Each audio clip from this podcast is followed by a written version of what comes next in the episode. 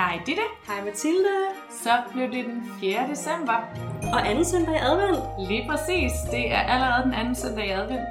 Jeg skal jo fortælle lidt om det i dag. Spændende, det jeg glædet mig til. Ja, jamen øh, skal vi ikke bare komme i gang så? Det synes jeg, skal.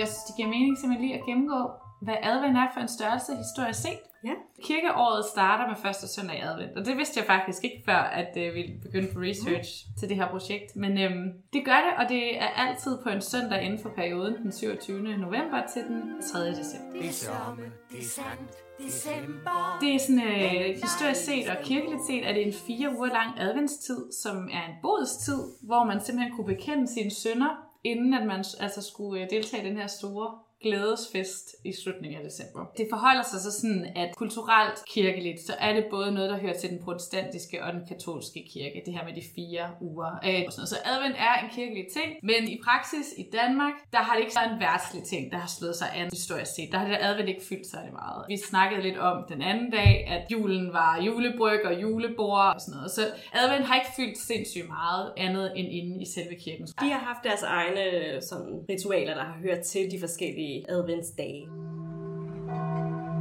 Så har du gået i kirke hver søndag, det gjorde man jo også i højere grad førhen, end man gør i dagens Danmark. Og så har man jo markeret det der den søndag, hvor man var i kirke, men det tyder ikke på i kilderne, at man har holdt sådan helt tilbage i den her bodstid og fastetid. Altså det er noget, kirken siger, det kunne være vildt fedt, hvis I bare var helt vildt dyde lige nu, men folk Lige har præcis. tænkt, Altså, det, det- det gør vi lidt, som det passer os. Det er lidt sådan en ting, som man ved, når man læser øh, om gamle dage, ikke? at der er ligesom nogle regler, som nogen kunne godt kunne have tænkt sig, at det var, men sådan i praksis, så har det ikke fyldt sindssygt meget, det her advent. Men nu ved vi i hvert fald, ligesom hvor det kommer fra, det her advent, vi siger med adventsgaver og adventssøndag, og øh, adventskransen er jo et af de tydeligste symboler, som vi egentlig knytter til de her adventssøndage i dag.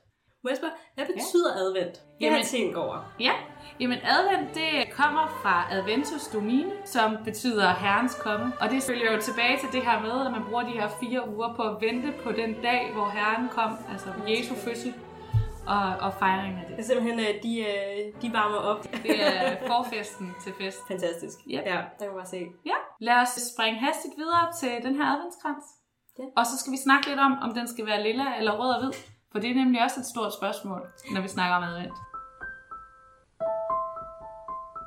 Adventskransen, det er jo øh, et af de tydeligste symboler, jeg i hvert fald kan komme i tanker om, der ligesom knytter sig op om den her juletradition, der hedder advent. Og øh, historien om den, den kommer tilbage til Tyskland. Ligesom alt muligt andet. Det Ligesom var altid alt- Tyskland. Præcis. Vi har været rigtig glade for at låne af tyskernes traditioner. Der sker simpelthen det i starten af 1800-tallet, sådan omkring 1830. Der begynder sådan nogle hængende træer at dukke op på julemarkeder. Hængende træer. Hængende træer, sådan ligesom et lille bitte juletræ, som man kunne hænge op i spidsen. Så i stedet for en juletræs fod, så hang man simpelthen øh, en snor i toppen og hang det op i... Man skal ikke forestille sig træet som så stort. Altså det, det, nu snakker vi om opvarmning før. Det her, det var ligesom opvarmningen til det store træ. Fra første søndag i advent, så kunne man hænge det her hængende træ op, eller i hvert fald fra 1. december. Og senere, der begynder man at kalde de her hængende træer adventskroner, fordi man sætter fire lys i. Så den her øh, juletræs kærligheden, som vi jo også kommer meget mere ind på senere i podcasten, det bliver simpelthen startskuddet for de her adventskranse. Og de her adventskroner, dem tager en tysk teolog, Johann Hinrich Wichern, simpelthen til sig, og så finder han på adventskransen. Og det gør han i 1839. Giver meget god mening i forhold til, når man snakker om juletræet, ikke? Fordi at i 1830'erne, der er det jo ikke blevet sådan helt udbredt endnu, så man kan også sige sådan en adventsbrun, det er jo også noget, man måske kan være lidt mere med på, hvis man bare skal binde nogle grængrene sammen, og så er det lidt et juletræ, så kan man være lidt med, selvom det- man ikke skal slippe et helt træ indenfor.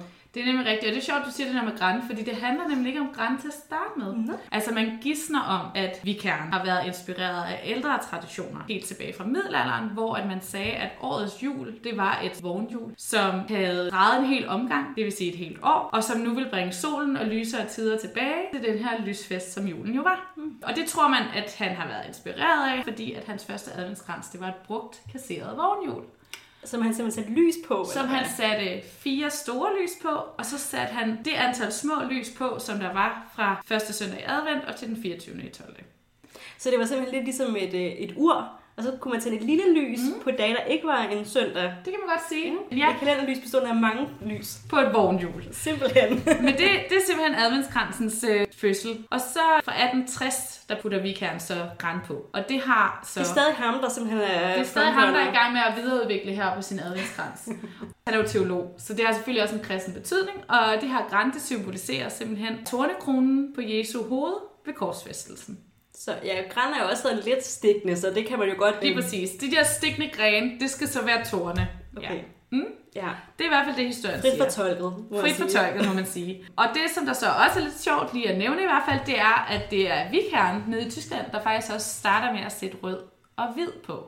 Rød og hvid lys. Okay. Og han mener simpelthen, at det er fordi hvid er for uskyld, og rød er for kærlighed. Og det er sådan to vigtige ting for advent for ham, fordi det jo er den her bodsgang, hvor man kan gøre op med sine sønner, så man er klar til at fejre sin store kærlighed til Jesus. Han får lidt modspil fra de kirkelige kredse, fordi de mener altså helt bestemt, at lysene de skal være violette, fordi den katolske bodsfarve er violet. Så der er drama, der er Ja. adventsdrama. Men altså, den rød-hvide græn adventskrans, den stammer altså fra Tyskland. Mm. Som så meget andet. Som så meget andet. Nu synes jeg så, det giver mening at fortælle lidt om den danske adventskrans. Selvfølgelig, nu har vi jo fået etableret, at det var tysk, så øh, skal vi da videre til Danmark. Lige præcis. Der er tre faktorer, som sådan tilskrives adventskransens indtog i Danmark. Og det er billedbladet og dronning Alexandrine og 2. verdenskrig. Sikke en trio. Sikke en trio. Men lad os lige starte fra begyndelsen. Fordi at adventskransen forgrener sig fra Tyskland og så op til det tyske Sønderjylland i starten af 1900-tallet. Det er jo sådan, at op til 1920, der er Sønderjylland tysk, på grund af, at vi tabte krigen i 1864. Ja, men det er jo nuværende Danmark, og derfor siger man, der kommer den i nærheden af os. Der Det giver jo god mening, kan man sige, når det kommer ned sydfra, at det Lige så også præcis. er det sydlige Danmark, der Lige præcis. får det først. Der er blandt andet sådan en fortælling om, at nede i Christiansfeld, der er der sådan en begejstret brødremenighed, der tager den her krans til sig, og propper de den til med mos i stedet for, så det er sådan, at skal ud i alle hjemmene i Christiansfeld. Så sådan Sønderjylland, de tager virkelig imod de her lys og den her krans. Men det er altså 40 år før, end at den gængse dansker egentlig rigtig får en adventskrans. Fordi vi skal have en tysk dronning, der simpelthen skal lære os det her. Og det er dronning Alexandrine. Og kongehuset, når de viser vejen frem, så øh, er der altså mange, der er glade for det. Så Det er nemlig det. Ikke også? Altså, man skal, man skal simpelthen bare kigge, og altså i det hele taget, det her kongepar, de er jo også et enormt sådan, populært kongepar. Så der er selvfølgelig lidt noget med Christian den 10. og statskup og 1920 og sådan noget, men det handler den her podcast ikke om. Men omkring 1940, hvor at vi bliver besat, der er de rigtig populære. Der begynder Christian 10. at ride rundt på sin hest under besættelsen og alle de her ting. Og det er der Totalt kendiskobbel. Totalt kendiskobbel. De er blevet gift i øh, 1918, og der har dronning Alexandrine, som kommer fra Tyskland, taget den her tyske adventskrans til sig, og hun har selvfølgelig ført den ind i sin private jul på kongehuset. Men det er egentlig gået rimelig ubemærket hen, indtil at billedbladet. Da, da, da, da. Laver de rapportage? De laver fotoreportage. Selvfølgelig gør de det. Gode gamle billedbladet. De er inde, og de laver sådan en rigtig fin reportage over de kongeliges jul i 1940. Det er en krisetid, der er krig i Europa. Vi er utrygge, vi er ked af det. Vi har brug for noget kongelig jul. Ja, simpelthen. Jamen altså, har man ikke altid brug for det kongelige jul? Jo, altså det vil jeg jo mene, men altså, jeg er jo også sådan lidt, øh, lidt glad for de der royale, ikke? Men, men det er simpelthen det, der sker, og, og det siges, at folk de går lidt amok over den her øh, adventskrans, der står på flylet, på et billede, som slet ikke, det er ikke et billede af adventskransen, men det står sådan bare i baggrunden, og alle de sådan, hvad er det, hun bruger, den fantastiske dronning Alexandrine, og det er simpelthen det, der bliver startskuddet ja. til adventskransens indtog. Det er faktisk sådan, at nu det her i 1940, og man siger, at da krigen sluttede, så havde kransen ligesom for alvor vundet indpas, og det kan man se, fordi i 1946, der er adventskransen motivet på årets julemærke.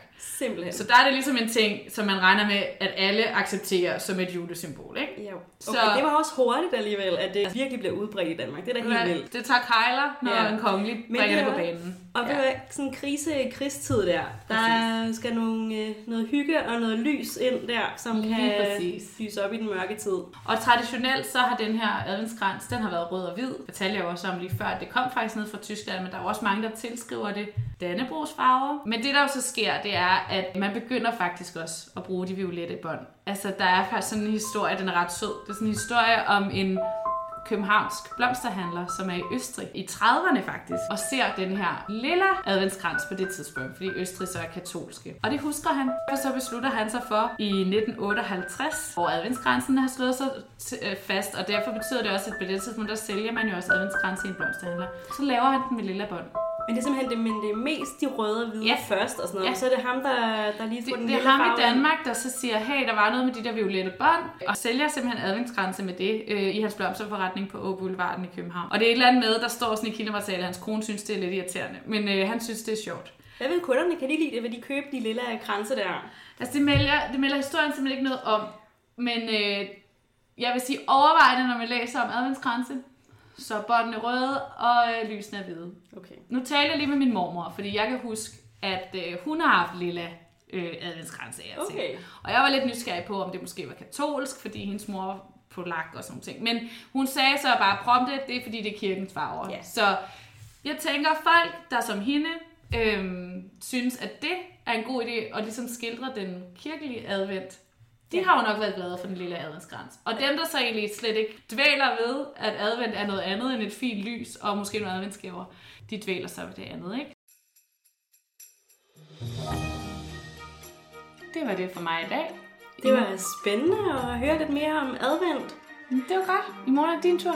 Det er nemlig, og vi skal blive lidt i den kristne fortælling, fordi i morgen der er det den kristne jul, det skal handle om, hvor vi skal snakke lidt mere om Jesus og alt det, der foregår der, og hvad det har indflydelse på julen. Alright. Jeg glæder mig. Vi ses i morgen. Mm.